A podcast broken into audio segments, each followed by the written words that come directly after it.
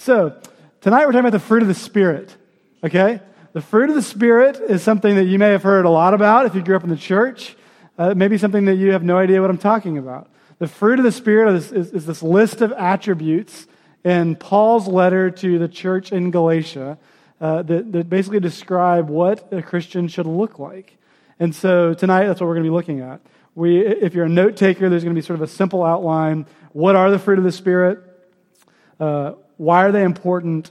And how do we experience the fruit of the Spirit in our lives? So uh, look at the, your handout, uh, Galatians chapter 5, beginning in verse 16 is our scripture passage this morning. I'm going to read the whole passage for us and then pray, and then we'll begin. This is God's word. But I say, walk by the Spirit, and you will not gratify the desires of the flesh, for the desires of the flesh are against the Spirit, and the desires of the Spirit are against the flesh. For these are opposed to each other to keep you from doing the things you want to do. But if you are led by the Spirit, you are not under the law. Now, the works of the flesh are evident sexual immorality, impurity, sensuality, idolatry, sorcery, enmity, strife, jealousy, fits of anger, rivalries, dissensions, divisions, envy, drunkenness, orgies things like these. I warn you, as I warned you before, that those who do such things will not inherit the kingdom of God. But the fruit of the Spirit is love, joy, peace, patience, kindness, goodness, faithfulness, gentleness, self control. Against such things there is no law. And those who belong to Christ Jesus have crucified the flesh with its passions and desires. If we live by the Spirit, let us also keep in step with the Spirit. Let's pray together. Father in heaven, we thank you that you have brought us here tonight to this room. And people coming here from all different places on campus, a wide range of experiences good days, bad days, blah days. Some people received great news about summer internships. Some people uh, received heartbreaking news. Some people are not feeling well. And God, we thank you that you have brought us here to be encouraged by your word.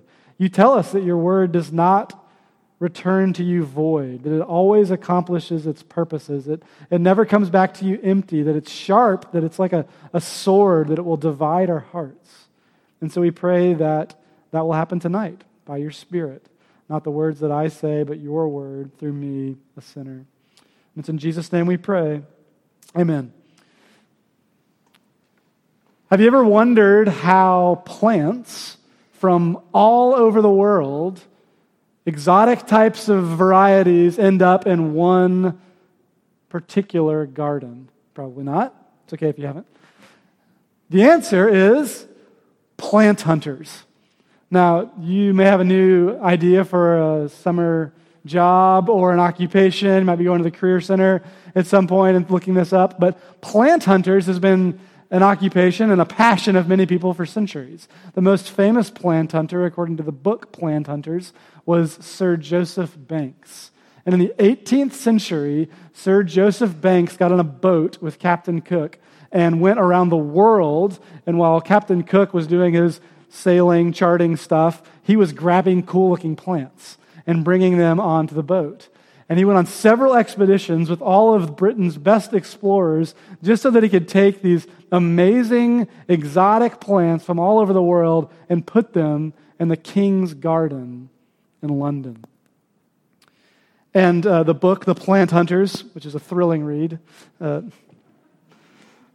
says that, uh, says that Sir Joseph Banks set up a systematic, worldwide plant hunting program that brought 7,000 species of plants into habitats they would have never have reached.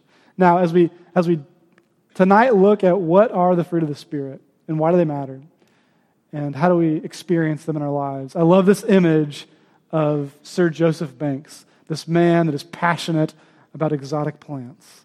And he's going across the world to bring them into one place. And with a special botanist like care, is weaving them into the soil and doing the hard work of organic you know, grafting in these foreign things to a modern garden. And he's doing it simply to please the king. So that's kind of the working paradigm I want you as, as we look at these fruit of the Spirit tonight. So, what are the fruit of the Spirit? We have these lists of attributes that we read in Galatians chapter 5. You have bad stuff in verses 19 through 21, right? See the list of all these things. You're kind of like, okay. And then you look at the other stuff in 22 through 24, and you have the good stuff. And what I think is most uh, natural when you see like a long list of things like this in the scriptures is you sort of go into inventory checking mode, like right away, right? You're kind of like, sorcery? Nope don't do that. I'm good there. Uh, then you're like, oh, divisions, you know, fits of anger, drunkenness. Well, not perfect. Let me let me go to the next list. Okay, so goodness, like I'm I'm pretty good. Like, I'm a good guy, right? Not one of the not a bad guy. And then you're like, uh, joy. I'm joyful sometimes. Peace, patience. Now, as we look over these fruit of the Spirit love, joy, peace, patience I don't know about you, but for me, this doesn't really describe uh, the college campus. These, these attributes of peace and patience and self control is not exactly like the, um, the way that I would describe the typical college student. Wouldn't be how I describe myself. And I think the point of this is uh, that these attributes are not natural to us. We had a student at Duke that came back from studying abroad uh, this semester, and she was in Madrid. Some of you may have studied there.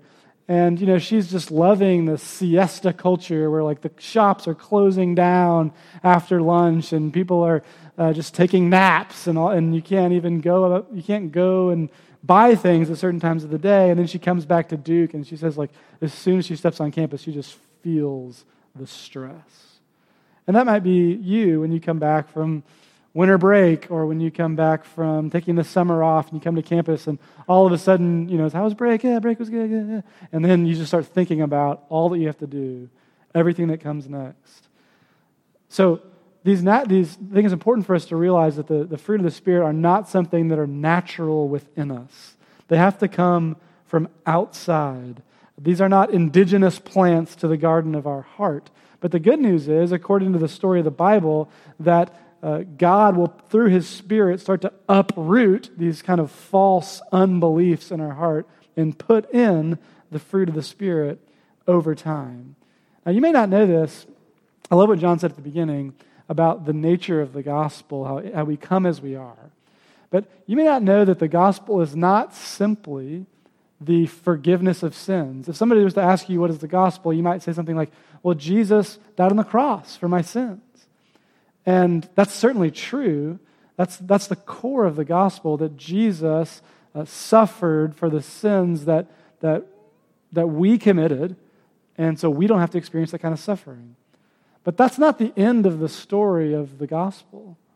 Jesus has saved you from your sins, but he's actually turning you into something more beautiful. It's a, it's a rags to riches story where he rescues you in your brokenness and in your wandering and in your suffering. And he's not just giving you a fresh start, he's bringing you into his family. He's making you a child of the king. He's turning into a, into a prince or a princess with a kingdom, and he's going to transform you into something beautiful. This is the, this is the story of the gospel. This is where it's taking us. And so, so the question is well, what does, that, what does that look like? What does it look like for us to be transformed? And, and how do we know if we're experiencing it? Well, that's where the fruit of the Spirit come into play. Two things to understand the fruit of the Spirit I think is important for you to know is what they're not. The fruit of the Spirit are not to be confused with our personalities. The fruit of the Spirit are not uh, sort of our baseline temperamental dispositions. You know, you may know a particular bubbly person and think like, oh, that person has joy. Like extroversion and joy are not the same thing in God's economy. Uh, you may know a person that's really easygoing and chill, and you're like, okay, they have peace.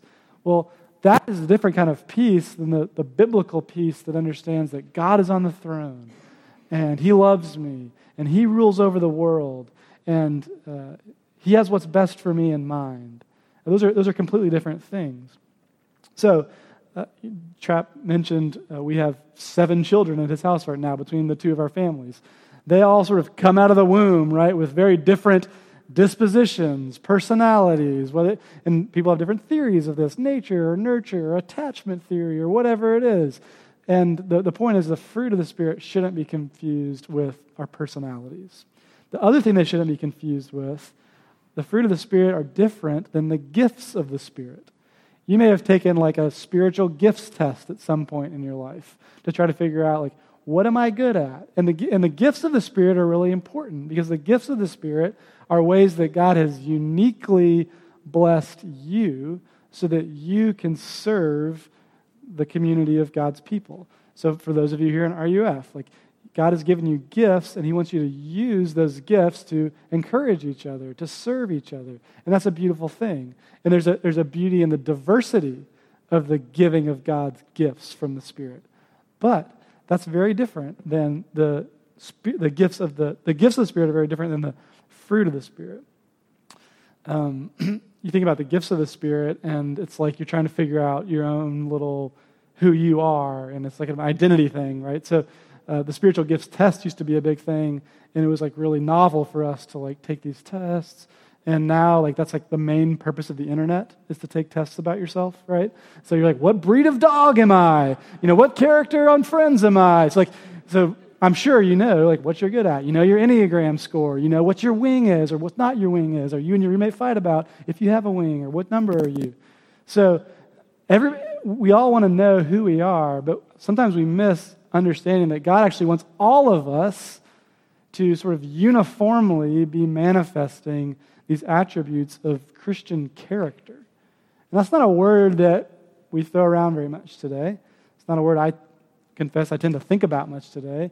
What is, is what is my character? And is it reflective of who Jesus has called me to be and his work in my life? Am I am I really becoming patient and kind and gentle?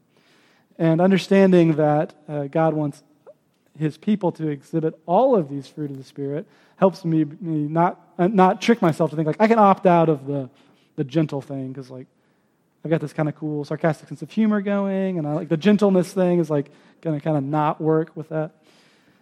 So that's what the fruit of the Spirit are. There's this, this idea of God working in you, the supernatural thing that's not indigenous to your personality or to a special gift that you have, but God and His Spirit is doing something in you. And that's really cool to think about.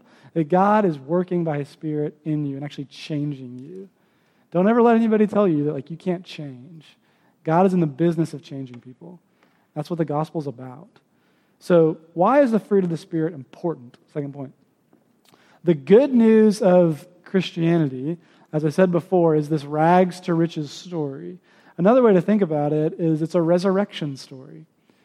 Paul wrote this letter in Galatians 5, and, and throughout a lot of his letters, he's talking about the new life in Christ is that you were dead. You were, you were completely dead in your sins, and then by God's grace, you've been brought alive, and you've been given new life and new birth, and it's this radical transformation. Well, fruit are important because fruit is fundamental to aliveness for a plant. The way you know if a plant is healthy and flourishing and alive is is it bearing much fruit? So, in this way, it, it, the fruit of the Spirit confirms. If you struggle with doubt, if you struggle with, well, I, my parents believe and I like was baptized at one point and I, I made a profession. Like some semesters, I'm kind of into the Christian thing, some semesters, I'm not. Like if you wonder, where are you? As you see over time, God working in you, this, this fruit of the Spirit, then that's actually a confirmation to you that, no, God really is at work in you. He really loves you. He's going to finish the work He's begun. And so as you experience this change in your life, it's confirmation that you're alive. Now, I think we're guilty of using the wrong metrics all the time for a healthy or mature Christian. You know, it's how, have you been on a missions trip or how much do you know about the Bible? Are you a Bible memory like wizard? Like we we wonder, you know, who who are the most mature Christians? And I think the answer that that Paul is giving here is actually he was speaking into that in his day. The context of the church in Galatia was there were these two groups in the church. And you have to remember, this is, you know, early on, decades, you know, only decades after Jesus has uh, lived and died, and these New Testament churches are trying to figure out, okay, well, how do we, what does it look like to be a mature Christian? And there was this group called the Judaizers that were Jewish heritage people. And they were like, well, you know, we've been the people of God for 2,000 years. Like, welcome to the party, other people. And they, they had all these extra things that they wanted the church in Galatia to do all these Jewish signs and customs and other things. And the, and the other group, the Gentiles, any non Jew is called a Gentile, they were like, well, why do I, we don't have to do these things. And Paul is writing to this church, and he's sort of speaking into this issue, and he's almost sidestepping it by saying, like, you know, you want to know what a, a real Christian looks like? You want to know what, a, what, what it looks like to grow in your faith and maturity? And then he says, the, you know, here are the fruit of the Spirit. Uh, you know, love, joy, peace, patience, kindness, goodness, gentleness, self control. Like, these are the attributes of somebody that is growing in Christ. Now, the second, the so it confirms your aliveness. The other reason that they're important, that the fruit of the Spirit should be important to us, uh, is that it, it authenticates our witness. And what I mean by that is imagine, imagine Elon Musk that wants to send you in one of his SpaceX rockets to Mars. And you're like, okay, I'm in. And uh, you know, he, he puts you in there, he shoots you to Mars, he finally figures out the technology, you show up there, and there's this Martian person there. Person? Martian life form there. And who's, you know, personable enough to be able to have a conversation with you. So, and he's like, okay, this Martian, of course, is like kind of getting to know you a little bit. And you're like, I'm a Christian. Is it cool? What's that? So then the Martians are coming back to Earth. This is hypothetical. This isn't, this isn't really happen. the Martians are coming back to Earth, and they're asking you, okay, well, you're a Christian. I want to find more people like you. How do, how do we find you? Now, you're, if it was me, I'd be like, okay, well, there's this day of the week where there's this like these large buildings or like sometimes cool like warehouses and people like a bunch of people like come in and they're all they're wearing khaki pants like everybody's wearing khaki pants and they, will kind of come in, in their uniform uh, and they, they start singing. And like, that's not normal on earth. Like, people don't just stand around and sing. And so look for that. And they might have like these little cups of wine or juice. And if you see that, you know, like, you, you found Christians. And the Martian's like, yeah, it's a really good idea, but our, our spaceship doesn't work on Sundays. Like, we don't have that kind of technology yet. Ah. And so, what would you do? Right? I mean, if you said, well, I guess like this is what the Bible says Christians are supposed to look like, they find the, like go find people that are loving and joyful, that are experiencing peace, that are really controlling themselves, uh, that are gentle. Go find those people. of course, the question I think that's convicting for me is would I be able to be identified? Do I look any sort of different than anybody else on planet Earth with how I live, with what I care about, with how I act, with the sort of peace or I experience, the way my relationships are with other people. It's really convicting. And I think it's a, it's a call for us to be humble as we pursue growth in the Christian life. Like, we don't have it all figured out. We are going to make mistakes. We're rough around the edges, but God is wanting to do this amazing work in us as we come to Him by faith.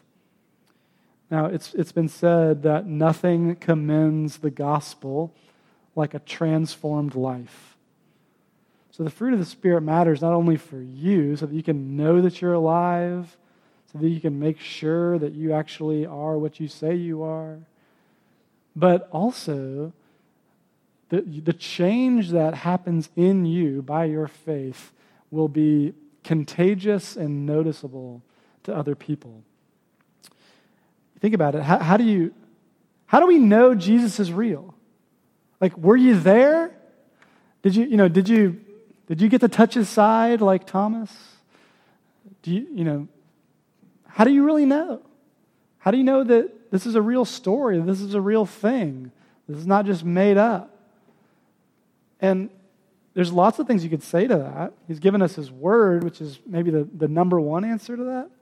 But the other, the other thing that's over and over again the testimony of Scripture is we know Jesus is real because we see Jesus changing people. We see Jesus changing us. And true, true transformations. The, the apostles, when they were around Jesus, started going out and sharing his message. And what they, what they said was, you know, we've been with this guy Jesus and, and we're different. Like we, we can't help but speak of what we've seen and heard. He's, he's changed us. The person that wrote this letter used to persecute Christians, and now he's planting churches and encouraging them. He's been transformed by God. I mean, do you ever, do you ever think about like what the rest of the campus thinks about RUF at UT? It's like kind of a terrifying thought exercise, right? Like, what, what, do they, what do they see? And what if, what if this room was known by a people that were really marked by love and joy and peace and patience and kindness and gentleness and self control? Like, what if, what if this room just exuded Christ like joy and character? Now, there was a, uh, an, a Hindu professor in, in India and he noticed, he noticed through conversation that there was a, a student in his, his classroom that was Christian. And he called him into his office. And this uh, student was talking with him. And you know, he asked him if he was a Christian. And the student said, Yeah, I'm a Christian. And the, the professor looked at him and he said, If you Christians actually acted like Christ, India would be at your feet tomorrow. That if you, and that, that changed his life forever. That if those that profess faith in Jesus actually were so caught up into who Jesus was that he began to do this renewing work in their life, that it would be so profound that, that, that all of India, that all of UT, that everybody would just see, wow, like Jesus, Jesus is real there's something going on with this gospel news. This message really is good. So, if that, you know, another way to think about this is if that same Martian invader uh, said, okay, well, that didn't work. Let me find the founder of this movement. We've got time travel technology. We're Martians. So, you know, we can't be too exact, but 2,000 years ish. Going back, how do I find the guy that started this Christian thing? Now, if you were to give him that same list of the fruit of the Spirit, he actually would be able to find Jesus of Nazareth. Because what you, what you see when you really look at the fruit of the Spirit closely is that this is really a character sketch of our Savior. That Jesus was perfectly all of these things. That he had a kind of love that truly was otherworldly. That he was gentle and patient with people. That he was completely at peace, where he said, i came to do the will of the Father, not my own will where, where he uh, was in control of his self and his desires, and he, he was disciplined but also joyful. And it's, it's amazing. So, if Jesus is that way, how can we, as his followers, as those that are curious about who Jesus is, as those that want to know more about this Christianity thing, like, how can we get into that action? Well, uh, there's a clue. We didn't read this part of Galatians, but there's a clue in the earlier part of the letter where Paul is talking to this church. And now you got to remember, Paul is the one that has sort of planted this church, set up this church, and then he's gone. And so he's writing letters to them, he's trying to encourage them, and he says, I'm in anguish. I'm like in labor pains, he says, which is intense. Uh, I'm, I'm really struggling for this to work. And what he says is his prayer for the church in Galatia is that Christ be formed in you. That's what he wants. That's what he wants. That's what he wants you to understand that part of the gospel. He wants us to understand that part of the gospel that Christ will not only rescue us from our sins, but because we're so connected to Christ, that we're united to him by our faith, that he will give us everlasting life, which starts now. It's not, it's not something that happens necessarily, it is something that happens when you die, but it begins now. His Spirit is inside of you.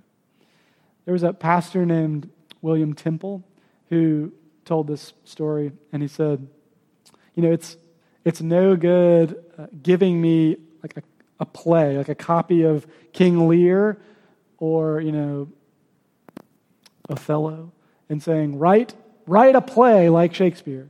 Like, here's, here's some examples, do this. Because he's like, I, I don't have the genius of Shakespeare.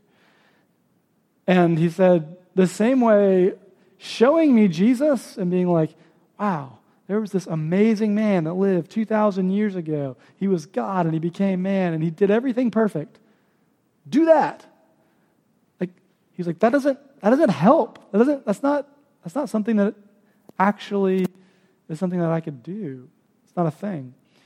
And he said, but if somehow you could put like the genius of Shakespeare inside of me, like if I was just like boss at sonnets, then maybe like I could do it.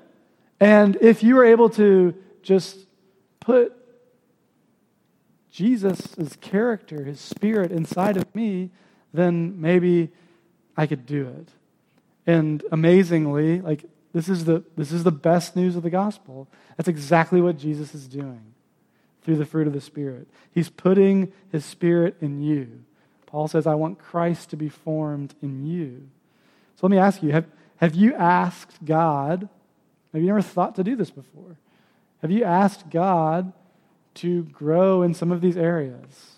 I want you to do a little bit of homework tonight, RUF homework, and look over this list. And and you can't like it's a it's a weird thing. Like you can't force yourself like be more joyful. That doesn't work, right? But as you scan over it, you might think, you know, this particular attribute, love, um, you know, if if I really if I really believe that Christ has loved me, like I should be able to love my roommate better, or that person that I had a falling out with. Because for me to say I don't love that person is really for me to say, God, I don't love you enough to love that person. And I should really be able to have peace knowing that even though I don't know my future, I worship a God who is all knowing and all loving. And He's not going to hold out on me. So I want you to do some, some, some soul searching and, and also to, to ask for it. Right? The Bible says that God will give wisdom to any who ask. It's God's will for us to be sanctified, he tells us. He wants us to be more like Jesus. This is part of his saving work. Ask him that you will start to, your character will start to look like the list in Galatians 5, the second list. Ask that he will transform you. Now, it's, it's pretty clear that Sir Joseph Banks loved plants. He spent a lot of time on ships just like so he could dig up little plants. He was into them. But even if he was so passionate about all these foreign exotic plants, he could never have done what he did. He could never have brought 7,000 different exotic species into the king's garden in London if he wasn't commissioned by the king, who had all the resources and the ability and the vision and the plan and the ships and the men to do it. That the reason he was able to pull off the project was because it was the delight of the king to have a beautiful garden. And that's the delight of our king. Like, Jesus wants us to represent him and make this world more beautiful. He wants us to be so much like him that we have all of these 150 people walking around UT that are just exuding the love and joy and peace of Christ to this campus. And that's God's delight. And that's, that's God's delight for you. You can change. You really can. Ask Him for it.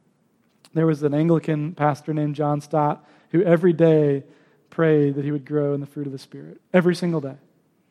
And, you know, when he died, people remarked that he was the most godly man they ever knew.